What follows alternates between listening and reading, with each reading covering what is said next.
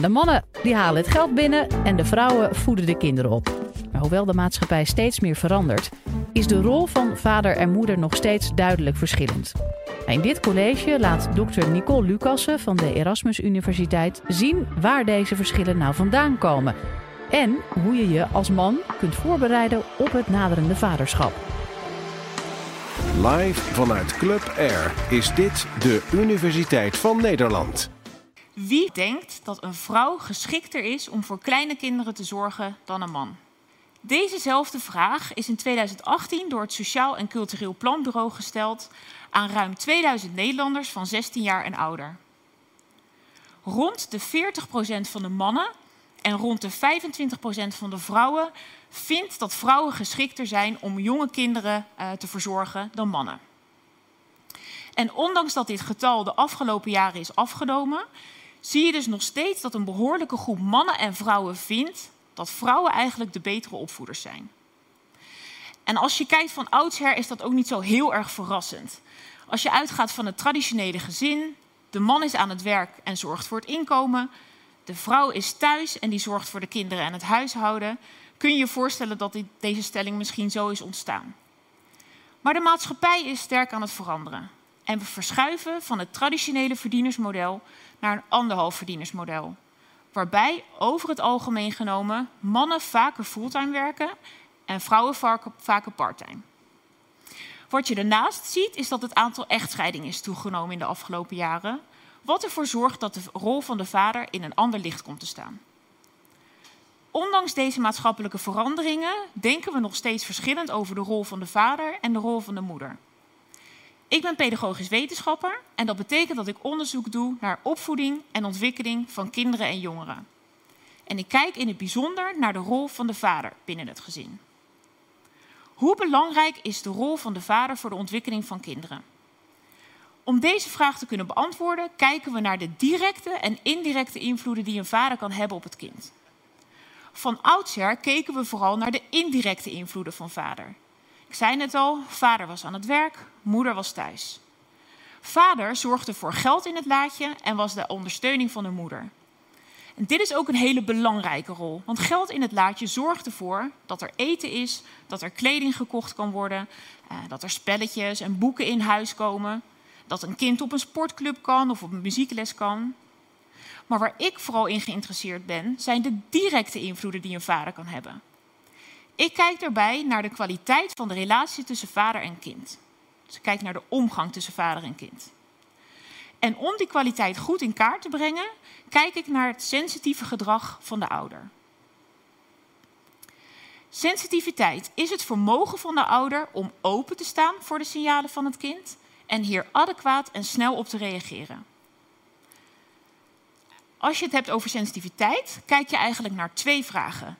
Ziet de ouder waar het kind expliciet of impliciet om vraagt? En reageert de ouder op het kind en hoe? Een ouder die hoogsensitief is, geeft het kind de ruimte om de wereld om hem heen te ontdekken. Moedigt het kind aan en helpt het kind waar het nodig is. Een ouder die laagsensitief is, geeft het kind weinig ruimte om de wereld om hem heen te ontdekken. Kan zich wat passief opstellen en soms zelfs vijandig. Sensitiviteit wordt eigenlijk al jarenlang onderzocht. Het is een concept dat al meer dan 50 jaar geleden is ontwikkeld. En het wordt door pedagogen als een van de belangrijkste elementen in opvoeding gezien. In dat licht ben ik benieuwd, omdat die vaders aan het werk waren en moeders waren thuis, en het onderzoek naar sensitiviteit heeft zich dus vooral op de moeders gericht, kunnen vaders nou net zo goed sensitief zijn als moeders? Nou, om antwoord te kunnen geven op deze vraag moeten we eerst weten hoe we sensitiviteit meten. Wat ik het mooie vind aan het concept sensitiviteit is dat het eigenlijk altijd te zien is als ouder en kind bij elkaar zijn. Je kunt het zien als de ouder het kind verschoont, als ze samen een spelletje spelen, als ze boodschappen doen in de supermarkt of zelfs s'nachts in reactie op een huilend kind. Sensitiviteit is al direct na de geboorte belangrijk en blijft ook belangrijk gedurende de gehele ontwikkeling van het kind. En natuurlijk reageer je anders op een huilende baby dan op een dwarse tiener. De vraag blijft altijd: zie jij de signalen van je kind en hoe reageer je hierop? Sensitiviteit is het beste te meten binnen een observatie. Dan kun je ook weer iets bij voorstellen. Als ik ouders vragenlijsten uit zou delen en ik vraag aan ouders of ze objectief kunnen beoordelen of ze goed de signalen van hun kind kunnen opvangen en hier ook adequaat op reageren, dat zou niet werken. Dus wat we doen is dat we graag de ouders en kinderen samen zien. En deze observaties vinden plaats in een onderzoekscentrum, dus echt in een laboratoriumsetting. Maar veel vaker en ook veel liever nog komen we bij de gezinnen thuis. Want de thuissituatie biedt eigenlijk een heel mooi uh, perspectief op de alledaagse gang van zaken thuis en dus ook op de omgang tussen ouder en kind. Binnen mijn project hebben we 752 gezinnen thuis bezocht en ouders geobserveerd. Zowel vaders als moeders hebben gekeken naar hun mate van sensitiviteit. Nou, nu komen we natuurlijk bij de hamvraag: kunnen vaders even goed sensitief zijn als moeders? Het antwoord hierop is ja. Vaders kunnen even goed sensitief zijn als moeders. Zowel vaders als moeders kunnen heel laag scoren op de schaal van sensitiviteit, maar ook heel hoog scoren op de schaal van sensitiviteit. Sensitiviteit is een belangrijke voorspeller voor de ontwikkeling van het kind. Als je kijkt naar het eerste levensjaar van het kind, is het zelfs de meest belangrijke voorspeller voor de kwaliteit van de gehechtheidsrelatie tussen ouder en kind. De gehechtheidstheorie is een van de meest invloedrijke theorieën die we kennen binnen de pedagogiek, de ontwikkelingspsychologie en de psychiatrie. De grondleggers van de gehechtheidstheorie zijn Mary Ainsworth en John Bowlby. John Bowlby zocht een verklaring voor het gedrag dat jonge kinderen laten zien als zij worden gescheiden van hun ouder. Bijvoorbeeld dat ze ontroostbaar zijn. Hij vond dat deze kinderen biologisch geprogrammeerd zijn om de nabijheid en veiligheid van hun ouders op te zoeken.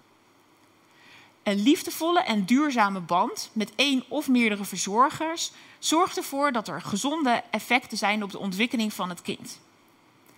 Als deze band plotseling wordt verbroken, of de ouder kan niet die veilige basis zijn voor het kind, kan dat heel schadelijk zijn voor het kind.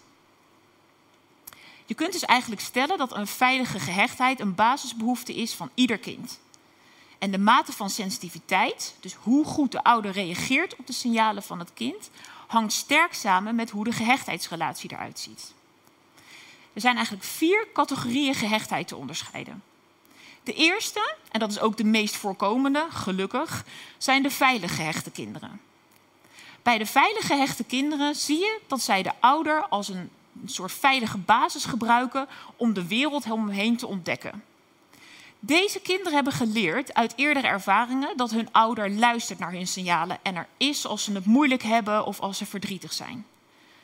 Bij veilig gehechte kinderen zie je dat er een goede balans is tussen het gebruiken van de ouder als thuisbasis, als veilige basis, en het ontdekken van de wereld om het kind heen. Als kinderen minder die ervaring hebben met die beschikbaarheid van de ouders, ontwikkelen zij een strategie om met deze onzekerheid om te gaan. En dat uit zich eigenlijk in twee typen onveilige gehechtheid. De eerste noemen we de veilig, uh, onveilig ambivalent gehechte kinderen. Bij deze kinderen slaat de balans uit naar de kant van de ouder. Zij klampen zich als het ware aan de ouder vast, omdat die ouder in het verleden wisselend sensitief is geweest.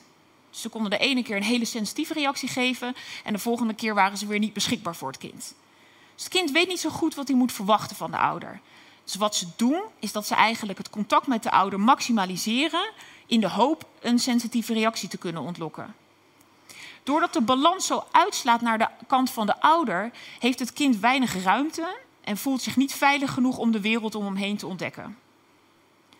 De tweede categorie van onveilige gehechtheid, daarbij slaat de balans uit naar de andere kant.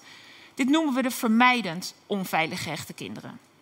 Nou goed, het woord vermijdend zegt het eigenlijk al. Deze kinderen vermijden de ouder in stressvolle situaties. Zij hebben geleerd, door de sensitiviteit van een ouder, dat die ouder niet beschikbaar is als zij verdrietig zijn of het moeilijk hebben of heel erg moe zijn. Dus ja, toenadering zoeken tot de ouder heeft niet zoveel zin. Dan is er nog een laatste categorie, en die noemen we de gedesorganiseerd gehechte kinderen. Dat wordt ook wel de meest onveilige vorm van gehechtheid genoemd. Deze kinderen hebben geen strategie om met stressvolle situaties om te gaan. Deze kinderen hebben vaak te maken gehad met ouders die onberekenbaar waren, onvoorspelbaar waren.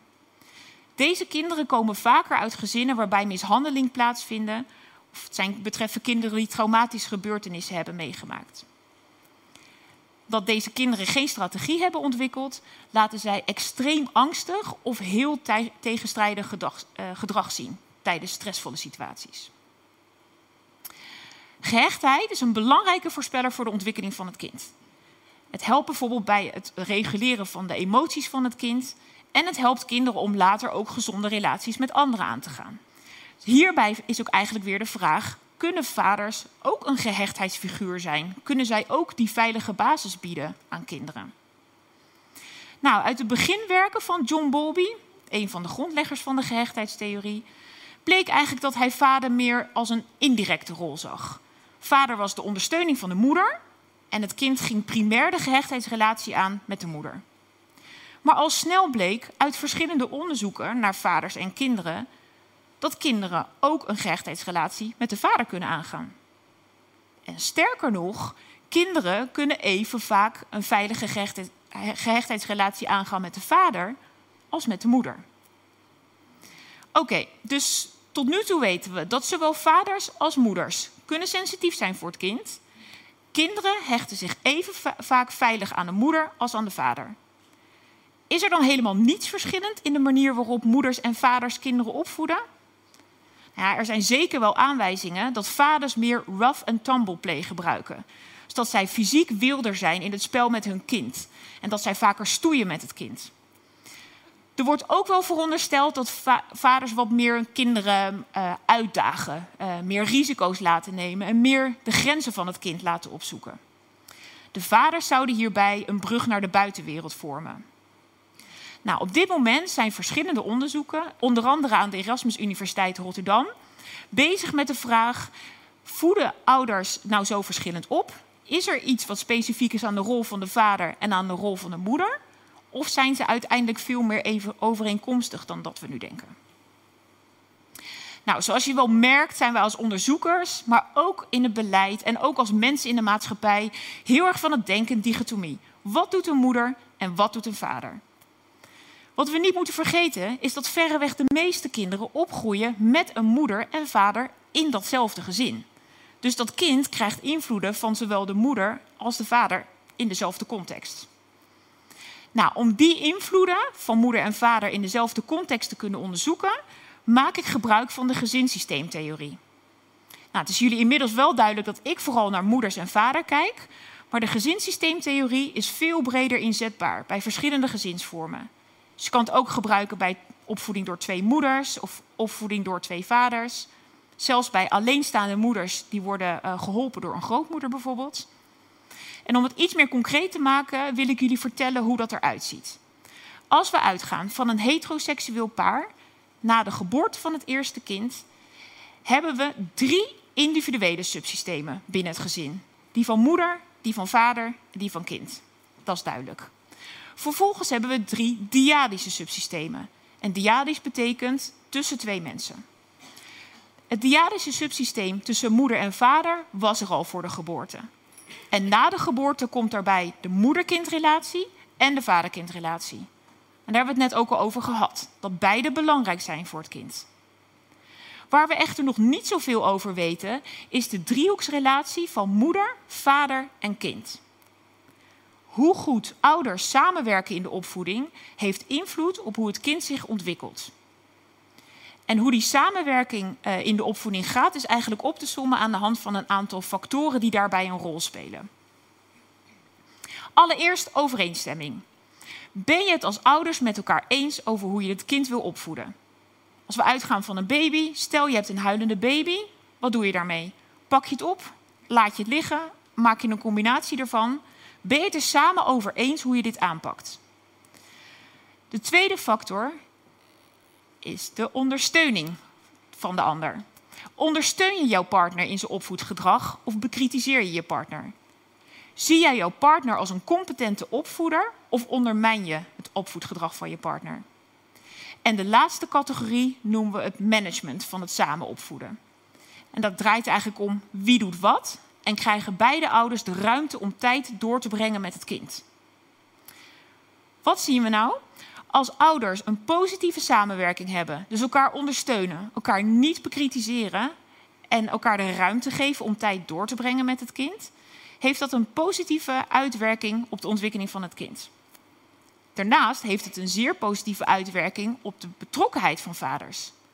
Als vaders de ruimte krijgen om zelf door te, uh, tijd door te brengen met het kind, en als zij zich ondersteund voelen door moeder, maar liever nog aangemoedigd voelen door moeder, is hun betrokkenheid groter.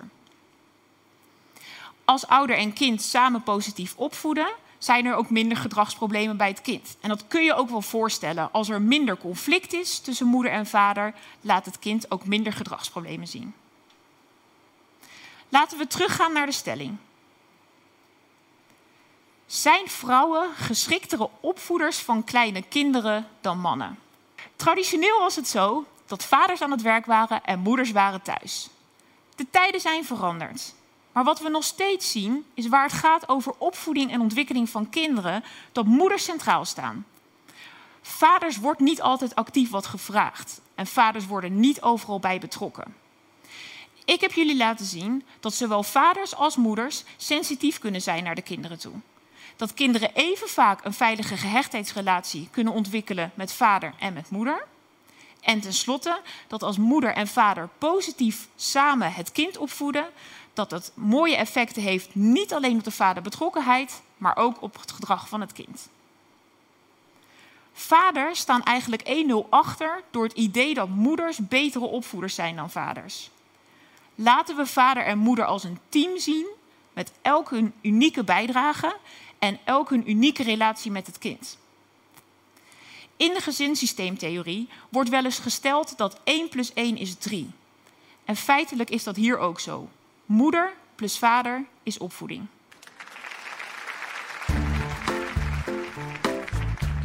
Heeft deze podcast je nou geprikkeld om meer te weten te komen over de wetenschappelijke wereld? Maak je borst dan maar nat, want de Universiteit van Nederland komt met een nieuwe podcast genaamd Lableven. Deze zomer reizen we door heel het land om 14 unieke laboratoria van 14 verschillende universiteiten te bezoeken. Iedere woensdag hoor je de ins en outs van wat er speelt in het lab. Maar ook wie de wetenschapper achter het onderzoek is. Want wetenschappers zijn tenslotte ook maar gewoon mensen. We luisteren nu onze nieuwe podcast Lab Leven.